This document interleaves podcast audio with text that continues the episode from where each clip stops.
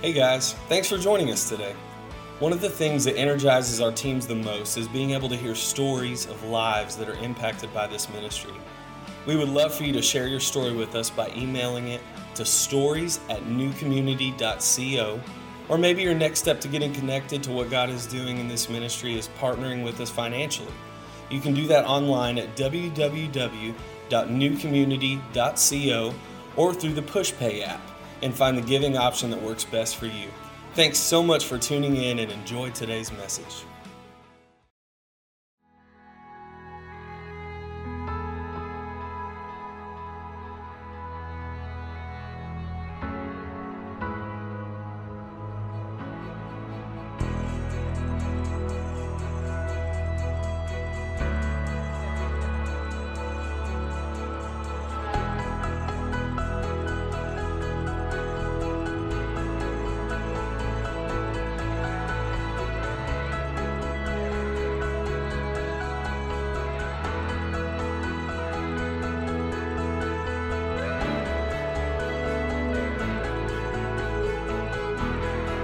God has done so much through NCC in the last six years, but the best is yet to come. We're going to welcome new families as they grow in their relationship with God. We'll redefine the future by cultivating a new youth culture right here in Mesquite. We will leave a legacy for future generations to encounter God. This is the vision God has given NCC, and we can't stay here. Good morning, New Community Church. How are you guys doing this morning? Good. It's good to see each and every one of you. And if you're our guest, if this is your first time here at NCC, or if you're watching online for the first time, we want to welcome you. Say thanks for um, worshiping with us this morning and being a part of our church. Um, my name is Aaron, and I am the lead pastor here at New Community Church. And we're a church that's passionate about making people and places new. That's the heart that God has given us as a church. And we hope that you see that and that you experience that this morning. We've been in this campaign called Made for More. And we've been looking every week and preparing our hearts for this Sunday, Commitment Sunday, as we look at the vision that God has given us and we look at how we can be a part of that and where God is calling us to and where God is leading us together as a church. And as part of this, we spent the past couple of weeks, we had five vision dessert nights. And these were great nights. I hope you were able to be at them. If you missed them, you really missed out because night after night, we heard story after story of what God is doing in your life. And so many of you took time and you just shared about how God is challenging you and how you're growing in your faith, how you're developing and moving forward in your relationship with God. Others of you, you shared how God is using you to reach out to coworkers or to other people that are around you, and you're sharing what God's doing in your life to help them grow and to help them move forward um, and take their next steps together. And our prayer is if you're our guest this morning or if you're watching online, that you would really experience that, that you would understand how you are made for more, and that God has plans and purpose and a purpose for your life to continue to see you grow and develop in your relationship with Him. And in this, we've been in this campaign for the past six months together as a church, or ever since September, I'm looking at how God is challenging us with this. And we've made some declarations together as a church. We, we've declared some things that we feel like are helping us move forward in what God has said as we are made for more. And so I want us to go over these. I want you to say them out loud with me this morning. There's four of them. So let's repeat these together. Scripture is going to shape my life. The next one. My growth is my responsibility. The third one, I'm going to change the world, and it starts here. And the last one, we can't stay here. These are the declarations that we've made as a church that God is calling us to, that Scripture is going to shape our life as we daily engage with God's Word. It's going to form us and it's going to shape us. That we're owning our spiritual growth, we're owning our, our growth that God wants to do inside of our lives and how we're moving forward. That God wants to use each of us to change the world around us. That that's what God is speaking to us in that last one. We can't stay here that as a church, we're committing to the vision that God has given us, and we're praying that God would use us to reach out and to impact others together corporately as a church. And so, this vision that we're looking at is that God is calling us to expand our influence. And that we as a church, we're looking at how we can reach into our own community and we can reach around the world with our missionary partners and make a difference in the lives of people um, that are right here in our community and people that we may never meet. We're looking at ways that we can deepen our partnership with MISD and that we can equip the next generation to do more for the kingdom of God than they can imagine. That we are going to be a church that reaches out and that equips those that are coming after us, and that we fulfill the vision that God is giving us as a church as it relates to doing that, to engaging with others that are coming after us. You know, as a church, we partner with a number of elementary schools here um, in Mesquite, we have for the past few years. And so, our staff and many of you guys, as church members, you've come along with us and you've served at some of these different events. We serve in our elementary schools, and so we go at the beginning of the school year and help set up the rooms with the teachers. And um, we serve at the different play days around Christmas and at the end of the year. And we have um, many amazing teachers in this room. One of them is Miss April Jackson, who's an elementary teacher at Rutherford Elementary. In this spring, I just went up to her on a Sunday morning when she was here at service, and I said, Hey, I know you're a teacher for the fourth grade. Can I come this year and can I just serve in your classroom this spring? I just want to come and give um, a few hours of my time every week and just help out which, eh, whatever way I can in the class. And so I had the opportunity to do that a number of times this spring. And so I would take a group of students, she would give me a group that were struggling, and I'd go out in the hallway and sit down on the ground with them, and um, I'd get to know them. I got to know a lot of their names. I told them that I was going to remember their names, and now every time they see me, they ask me, Pastor Aaron, do you remember me? Do you know who I am? And I would just help them with their English homework. And then this, um, this Friday, our staff had a chance to go serve at the elementary school. And so I asked to be with Miss Jackson's class. And all that day, I got to hang out with some amazing kids and we played tug of war together. We played on the playground. We played chase um, or tag together. Um, played this game called box hockey, which they should not give fourth graders hockey sticks, you guys, because I got so beat up. Those kids were swinging them every which way. But it was so much fun that day just to get to be around them and get to know them more and, and spend time with them. And about halfway through the day, one of the young girls, the little fourth grader, um, she looked at me and she said, Aaron, what do you do? Like, what's your job? I said, I'm a pastor. And she just looks at me a little confused and she's like, You're a pastor? Like, you're a pastor, pastor? And I don't know what that means, but I was like, Yeah, I'm a pastor, pastor. And, and so I told her kind of what I did at the church. And she just looks at me and she's like, You don't look like a pastor and you don't act like a pastor. I didn't know how to take that at first. And I can't tell you the number of times over the past few years as we've served at the elementary school that I've gotten that same exact reaction. You don't look like a pastor and you don't act like a pastor. And the more I've thought about it after that conversation on Friday, I thought, and that's probably one of the biggest compliments that kids could give me at that school. Because as they're growing up and they're becoming older, and as they're thinking about church and their faith in God and their relationship with God, as they think about someone who's helping them move forward in their relationship with God, I don't want them to picture just someone standing on a stage behind a pulpit. And I don't want them to think about someone just in a suit and a tie who sits behind a desk in an office throughout the week. When they think about growing in their relationship with God, when they think about someone who's there to help them, I want them to picture someone sitting in the hall helping them with their English homework. And I want them to get this idea of someone who's willing to get down on his hands and knees and play box hockey with them and play tug of war and just get to know their name and be present in their life. Church, because the more I read the Gospels and the more I reflect on the life of Jesus and the more that I see the way that he lived, that's how he did it. He just wanted to be close to people. And the God of all creation, the God who made everything, who spoke all of this into existence, we see him. He wrapped himself up in flesh, and his deepest desire was just to be close to you. It was just to be near to us. He wanted to be near to his creation and to have a relationship with them. He knew this, in the heartbeat of God was to leave something and to pour something into the next generation, into those that were coming after him. This is how Jesus lived his life. He spent three of his years around 12 teenage boys. That's how he did it. And he poured into them. And I want us to look at this scripture today. And I want us to look at this idea and this vision of God in our lives, challenging us to pour into the next generation because this is the vision that he's given us as a church. And you can be sitting here this morning, and I know some of you, you're like, Aaron, my kids have already gone. They're out of the house. And i'm like thank you jesus um, because i don't have to i don't have all the craziness of having kids but i'm here to tell you this morning you're not done. You're not done church.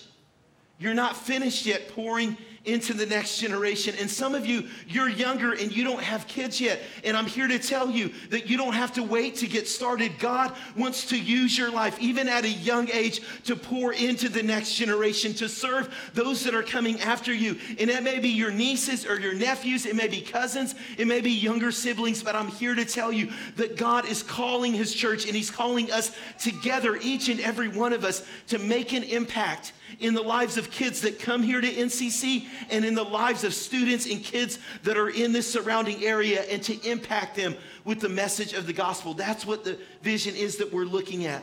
And so if you have your Bibles, turn this morning to Matthew chapter 19, and we're going to start here. We're going to start reading at verse 13, and we're going to look at a couple different passages as well. If you don't have a Bible, um, you can reach down in front of you, and I want to encourage you to do that. Follow along with us. You can turn to page 481 in the Bible there in front of you, or take out your smartphone and just Google Matthew chapter 19, and you'll get there. And I want you to see what it is that Matthew is talking about. Once you have that, just hold on to that for a quick moment.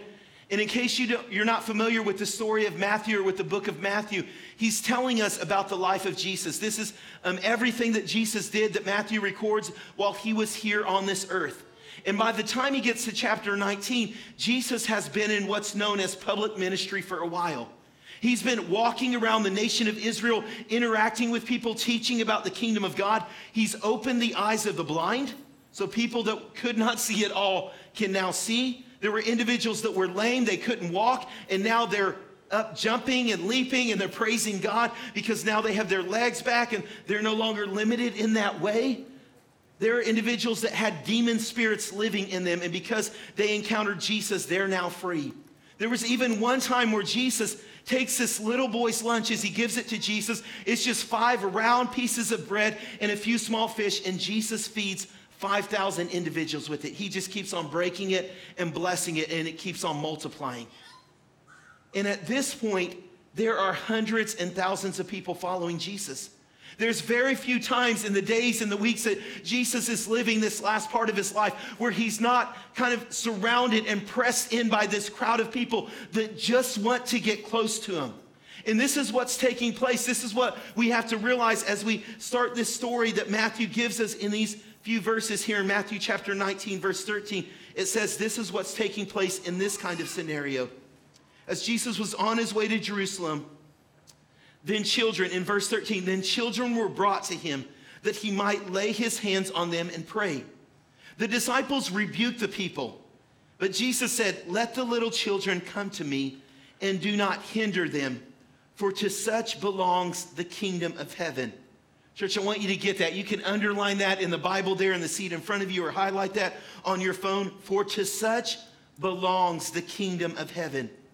And he laid his hands on them and he went away. So Jesus is praying with them, interacting them with them, and then he goes on his way. What's taking place in this passage? Why does Matthew tell us this story? So many times growing up in church, I heard this story and I thought, well, this is for little kids, right? So little kids know how much Jesus loves them, know, know how much that God cares about them. But I don't believe that's the full picture of this story. This is a challenge to us as adults. And what's taking place here is Jesus is on his way to another city, to another place. Once again, I want you to picture this. There are hundreds, sometimes thousands of people surrounding Jesus, and the disciples are saying, Wait, he's too busy, and they're holding people away. They're kind of this barrier wall. They're bodyguards for Jesus in this moment, saying, Wait, you can't get close to him. You can't come near right now. All of these little kids, you guys just need to back up for a second. Jesus is way too busy and he doesn't have time for you. And Jesus looks at him and he says, Peter, John, what are you guys doing? Like, why, why are you blocking these kids from coming? Let, let them come. Let all of these little kids, let them come and get close to me. And I want you to understand this because this is who the kingdom of God belongs to. This is the important thing that the kingdom of heaven is about. It's about the next generation. It's about those that are coming after us. This is what I've come to do. There is no more important thing. And the disciples, they're caught up in this mindset that of what probably most people thought in that time that kids, well, they're just like another possession, which I know sounds really weird to us, but that was kind of the mindset. They were just something else that you had, and they really didn't have rights until they became adults. And so the disciples are thinking, well, don't bother Jesus with them. They're not the important ones here. They're not even adults yet. I mean, what impact can they really have? And Jesus has said, no, that's who the kingdom of God belongs to. That's why I've come. This is what is important. And they were thinking, Jesus, you, you have to get to Jerusalem. You have to get somewhere else. Jesus, you could be talking to thousands. Why would you spend your time with just a few kids? You could be talking to hundreds and, and teaching them. Why would you invest in them? And Jesus is saying, wait, this is what God has been trying to teach and talk about all along that this is where the kingdom of God is. This is what the kingdom of heaven is about. This is why I've come. And the disciples didn't get it, but Jesus is trying to point to that. He understands that if what he's doing is going to be successful, he has to pass it on to the next generation. This week, as I was studying this and I'm reading about this, I came across this number and it said that 94% of adults that are Christians first came to know Jesus before they were 18 years old. I want you to think about that. 94% of us as adults that are Christians came to know Jesus before we were 18 years old. That's why Jesus says, Let the little children come unto me. Because this is who the kingdom of heaven is for. Because he knows that. He knows the impact of reaching a child, of reaching the next generation, of pouring into teenagers and students' lives. He knows what's going to happen, that he has to pass this on, that he's not going to be here forever. And so he has to give it to someone else. And and that's why he says this. This isn't something new with Jesus. This is something that God has been trying to teach his people, that God has been trying to instruct his people for thousands of years now. If you turn in your Bibles to Deuteronomy chapter 6, we see this. Deuteronomy chapter 6, verse 4, it's on page 87 of that Bible there in front of you. And the people of God have come out of 400 years of slavery They've been slaves for 400 years, and now God has miraculously brought them out of the land of Egypt, and they're free. And they're moving through the wilderness into the promised land. They're headed toward the land that God said, I am going to give you. And while they're on their way, Jesus or God is giving them some instructions about how they're to live, what it's to be like. They've been slaves for 400 years. So he said, Hey, I need to teach you of what it needs to look like now to walk and to follow after me. And this is what it says Deuteronomy chapter 6, verse 4. Hear, O Israel, the Lord your God, the Lord is one. You shall love the Lord your God with all your heart, with all your soul, with all your might. And these commands that I give you today shall be on your heart.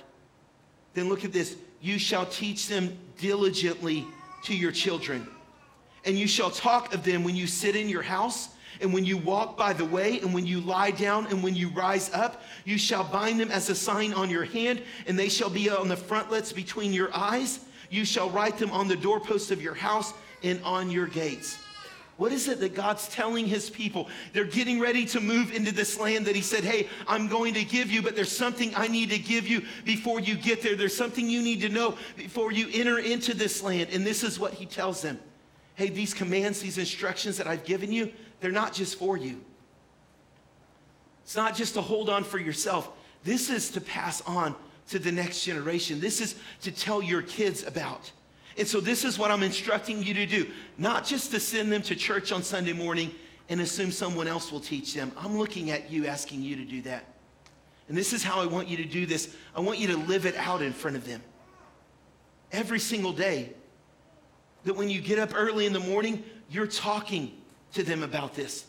Church, I loved what we just did together as a church, that 14 day devotional. Every morning we sat around the breakfast table, and before our kids went to school, we read scripture and we read the story, and we asked each other questions about how God could use us that day in this week to love other people and to show the love of God.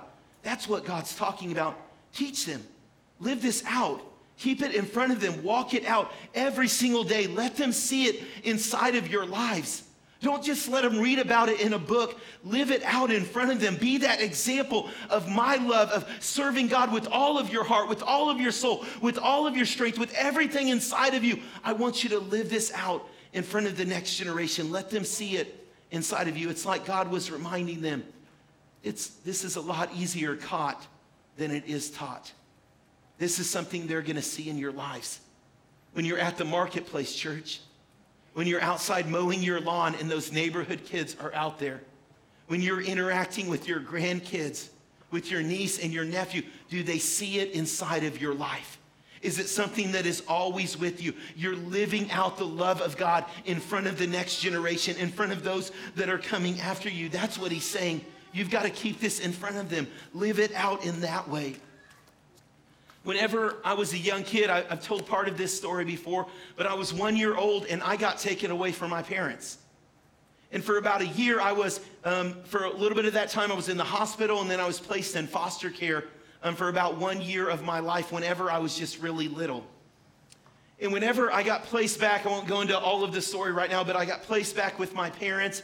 Um, the social worker that had been working with me went to my parents and said, Hey, Aaron has some real limitations. He's never going to be able to talk that well. He's mentally handicapped. And so he's going to struggle with vocabulary all of his life. He's going to struggle with speech. He's going to be limited in school. He's never going to develop really past a certain age. And so they told my parents, You can't speak Spanish to him. Now, for those of you that are scratching your head, I am Mexican, okay? I know I look like I'm a lot of different ethnicities, but I, I am Mexican, okay? Some of you guys have asked me um, that a, a lot of times, but that's, that's my heritage. And so my parents are fluent in Spanish and they had been, you know, speaking Spanish to me and my brother. But at that point, when I was placed back in the house, they stopped. They were afraid that once again I would be taken away and, and taken away from them. And so growing up, I never really learned Spanish. I wasn't like what the social worker said. I wasn't mentally handicapped or mentally limited in any way. I did very well in school. And when I got to high school, I wanted to learn Spanish. And so I took these classes, right? I took Spanish classes like most people do, I guess, in high school. I wanted to learn that. Um, I excelled really fast, and so my senior year, I actually took a college course of Spanish. I didn't take the regular course, but I was taking college credits in Spanish. And then, whenever I got to college, um, I tested out of the first few years and jumped into the third semester of college Spanish. I really wanted to learn it, and the more I was around it, the more um, it was easily kind of influenced in my life, and, and I could speak it pretty well. And then we moved to Illinois, where the town that we lived in, everyone was white, okay? And no one spoke Spanish, okay? I don't know why I didn't stay in Texas, but, but that's where we were. That's where God had us. And just like, just as quickly as I'd gotten it, I lost it. And all of those words, that now it's such a struggle. I have people that walk up to me and start talking in Spanish, and I understand a part of it, but I, I, really can't speak back to them. I'm not that confident. I don't know that much of it. Really, the only time I've spoken Spanish um, the past number of years is when I'm in a Spanish speaking country and someone tries to put mayonnaise on my burger. Then I can speak Spanish, you guys, because I hate mayo, okay? So I can tell you how not to put mayonnaise on my burger. But apart from that, it, it's so difficult. And I'm jealous because I see some of you guys here in the church and, and you teach your kids Spanish, and it's just, it's just a part of your life. Like they're just around it. And they pick it up so easy because it's in your house, it's a part of your everyday life. And, and I'm kind of jealous that I missed out on that and that I don't have that. And that's what God is telling his people. You just got to live this in front of them. Every day, wherever you're at, you're living this out what God has done. It's like what the psalmist said in Psalms chapter 78, where he said, I'm not going to hide this from my children. I'm not going to hide this from the next generation, but I'm going to tell them of your wondrous deeds and your mighty works, O Lord. He had that heart. He understood God's vision that this isn't just about us, but it's declaring it to the next generation. It's telling those that are coming after us about what God has done and what's taken place. And I want to look at this final passage this morning in Judges chapter 2, verse 6, because God gives us a picture of what happens when a church or a people isn't concerned about the next generation. When we don't pass it on, but when we keep it just for ourselves. This is what it says in Judges chapter 2, verse 6. The people were entering into the promised land now. And God had divided up their inheritance, and they were being led by a man named Joshua. And this is what it says Judges chapter 2, verse 6. When Joshua dismissed the people the people of Israel each went to their inheritance to take possession of the land. And the people served the Lord all the days of Joshua and all the days of the elders who outlived Joshua, who had seen all the great works of the Lord that he had done for Israel. And Joshua, the son of Nun, the servant of the Lord, died at the age of 110, and he was buried within the boundaries of his inheritance at Timnath Heres in the hill country of Ephraim in the north, northern mountain of Gaash. And then this, and all that generation were gathered to their fathers, and there arose another generation after them who did not know the Lord or the works that he had done for Israel. And the people of Israel did evil in the sight of the Lord, and they served the Baals. What happened? You guys, they're traveling through the wilderness. This isn't even over 20 years ago, and God tells his people, it's not just for you. It's not just for you. You've got to pass this on to the next generation. And Joshua leads the people, but after them, no one else is telling of the works of God. No one else is declaring to their kids. No one else is telling their cousins. No one else is talking to their nieces and nephews. No one else is living it out in that way. So there arose a generation who did not know the Lord and who did not know the marvelous deeds that he had done. And so the people of God did evil in the sight of the Lord and they went after false idols. One generation, they went after false idols. Why? Because they thought this is just for us. This is just about us and our relationship with God. God said, No, I'm calling you to pass this on, calling you to give this to the next generation. And, church, you and I, we have that same challenge if we hold this in for ourselves, if we make this about us, if it's just our personal relationship with God and we never share it, we never live it out, we're not concerned or focused on the next generation, we don't see the vision that God is calling us to, it will die with us. If we don't spread it, it will die with us, church. It will end when you and I are put in the grave and no one else will see the mighty works that God has done. We're one generation away from that. See, you and I have that choice that chance to say, God, we want to share this. God, we want to live our lives. We want to give in such a way that others would know of your goodness, that they would experience your freedom. I read this story this week, and it said this. There was this man named John Currier who lived in the 1940s and was accused of murder, and he was placed in prison.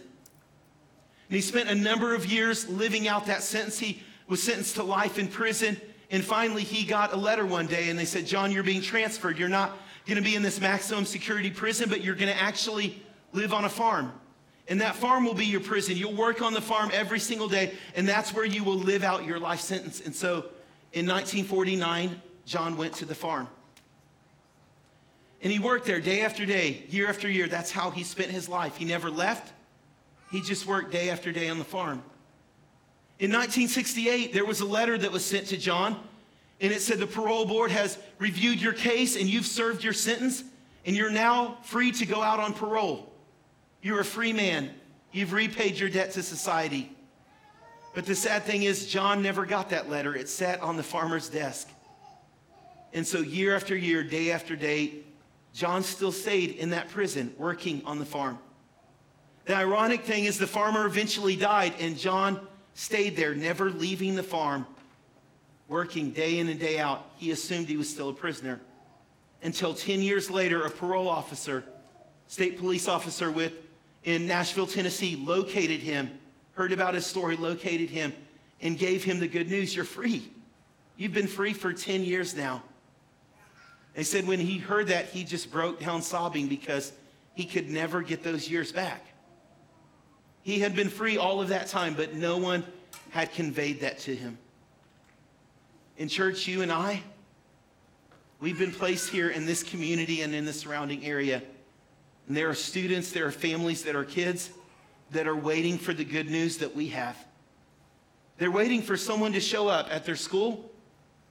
They're waiting for someone to show up in their lives to be present there to tell them that God has a better hope for their future, that God has a plan and that God has a purpose for them. And the question is, what kind of church will we be? What kind of church will we withhold the good news for them, or will we live our lives and give in such a way to say, God, we want everyone that we can influence, Lord, everyone that we can to know this, Lord, that you've set them free. And I want to encourage you with this this morning. God is a God who wants a relationship with you. And you may be here this morning, you may be sitting in this room and saying, you know what, I felt like things have kept me away from him. Maybe it's people, maybe it's even been people in the church at some point, like the disciples, they've been holding you at a distance and you've had this feeling that you can't get close to Jesus. And that's not the case. He's inviting you. He's saying, Come, draw near to me. I want a relationship with you. It may be sin in your life. It may be shame from that sin. You've done things and you're assuming those things are holding you at a distance, that they're keeping you away from God. And that's why Jesus came. That's why he gave his life. He wanted to restore that relationship with you. He wanted to be close to his creation. This is the God of all creation wanting to get close to us. And if that's you and you're saying, man, I don't have that relationship with God, what you've talked about, God's plan, loving God, I don't have that in my life, but I want that at the end of the service today, you're going to have a chance to respond. And our prayer team will be up here. And before you head out this morning, I want to encourage you to find one of them and just ask them, hey, I want to start a relationship with God. Will you pray with me? And they're going to walk you through those first steps of restoring that relationship with God. And we're all going to respond together before that to this vision that God has given us. This is Commitment Sunday. And we've been spending time praying and saying, God, we want to invest in this. God, we will be a church that invests in the next generation. God, we will be a church that reaches kids and students, Lord, that you've called us to reach out to. And so in front of you is this commitment card. Now, what every single one of you take this in your hand. If you've got this in your packet and you brought this with you, grab that um, with you, the one that you brought, you can take that as well. But I just want to remind you of the vision that God is calling us to. It's a vision for kids. New Kids is the kids' ministry here at New Community Church. And every week while we're down here, we're investing and we're pouring into the lives of kids. It's things like kids camp where kids take a few days and they just spend time learning about God and hearing more about God. And our dream and our goal is that we would build onto this building, that we would add classrooms so kids can know who Jesus is. So kids who don't yet know the story of Christ so that they could grow in their relationship. It's students. Students that come in here every Wednesday night. Students that some of you guys go to school with and they're in your classrooms and they don't have hope in the environment that they've grown up, it isn't the best, but God's calling us to make a new youth culture. Kids that will be changed as they come here in that expanded room and they experience who God is. It's our local partners. It's families right here in Mesquite and in the surrounding area. Many of them don't have a home, they're homeless. Many of them are lacking resources that they need, and we want to be a church that reaches out to them and we provide for them the things that they have. It's our global partners. It's kids in Southeast Asia that don't have the Bible, and as we give to One Hope, they're engaging with God's Word. They're reading the story of Jesus for the very first time, and they're finding out who Jesus is. It's our partners in El Salvador, in Lase, who are building schools, they're adding on to churches, they're building health clinics so that the next generation can know who Jesus is and they can have those resources that they need. It's our partnerships right here with MISD and with the Read Play Talk initiative. And this vision, this commitment over the next three years is to say, God, we want to invest in kids that are coming from under resourced families, that are in situations where they don't have what their peers have, but we want to make sure that they're still successful in their education.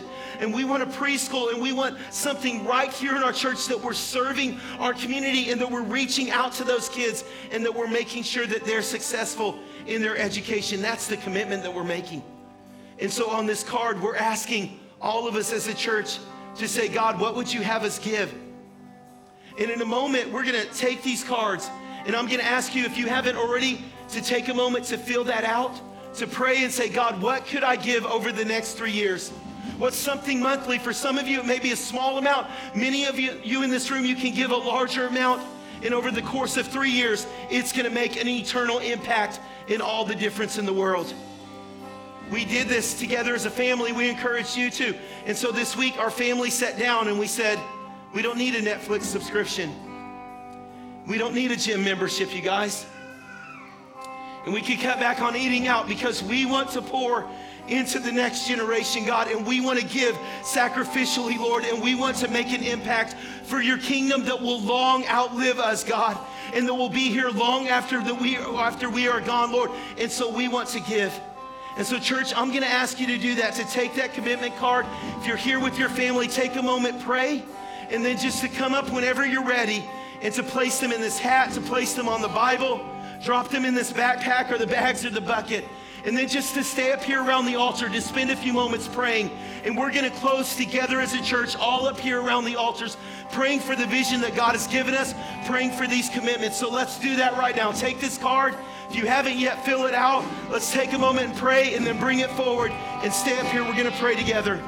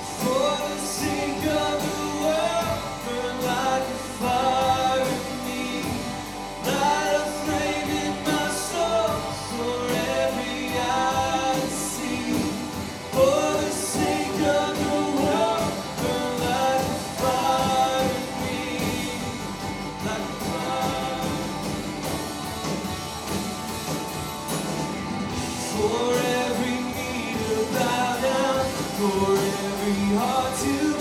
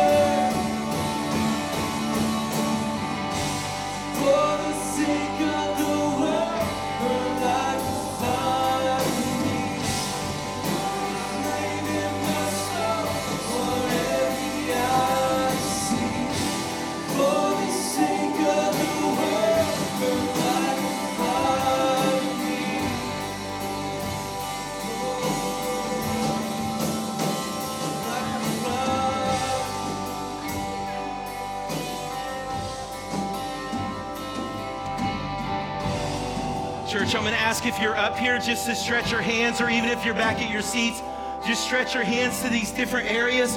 And we're going to pray for the vision that God has given us. And we're going to believe that God is going to use what is given to change lives. Let's lift up our voices together. God, we come before you this morning, God, and we want that vision that you have given our church, Lord. We want to see that change and that impact in the next generation, God. So as we give sacrificially, Lord, what's been placed in the bucket, Lord, and on the Bibles and in these bags, God, Lord, we pray that you will take this, Lord, and use what's given over the next three years, God, to change a community, Lord, to change a generation, God. Use our church, Lord, stretch us, God. And as we give generously, Lord, we want to see lives impacted for your kingdom, God. We want to see eternity affected, Lord, God, that will long outlive, outlast us, Lord. We pray for this, God. Use everything that is given, God, to build your kingdom. And we ask this in your name. Amen. Amen, church.